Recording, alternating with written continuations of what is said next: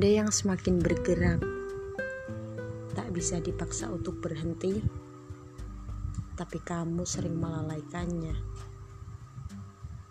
Dialah waktu.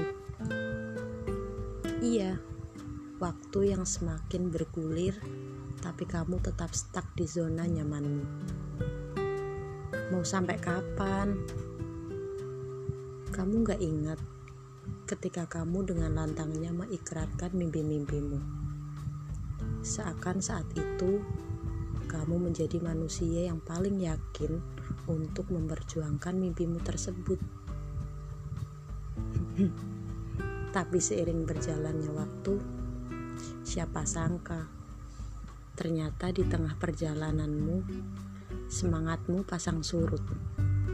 Seperti ombak yang ada di bibir pantai. Lantas siapa yang menjamin mimpi-mimpimu akan tercapai? Udah saatnya untuk memperbaiki niat agar perjalanan kita lebih memiliki makna. Bukankah Allah sudah berfirman di dalam kitab sucinya? Yang kurang lebih bunyinya kayak gini. Apabila kamu telah berazam, maka bertawakallah kepada Allah.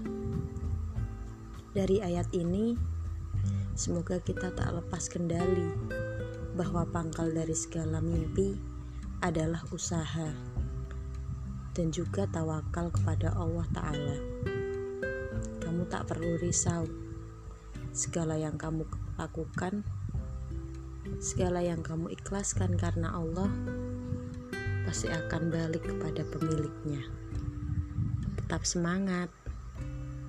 Jangan putus asa lagi ya.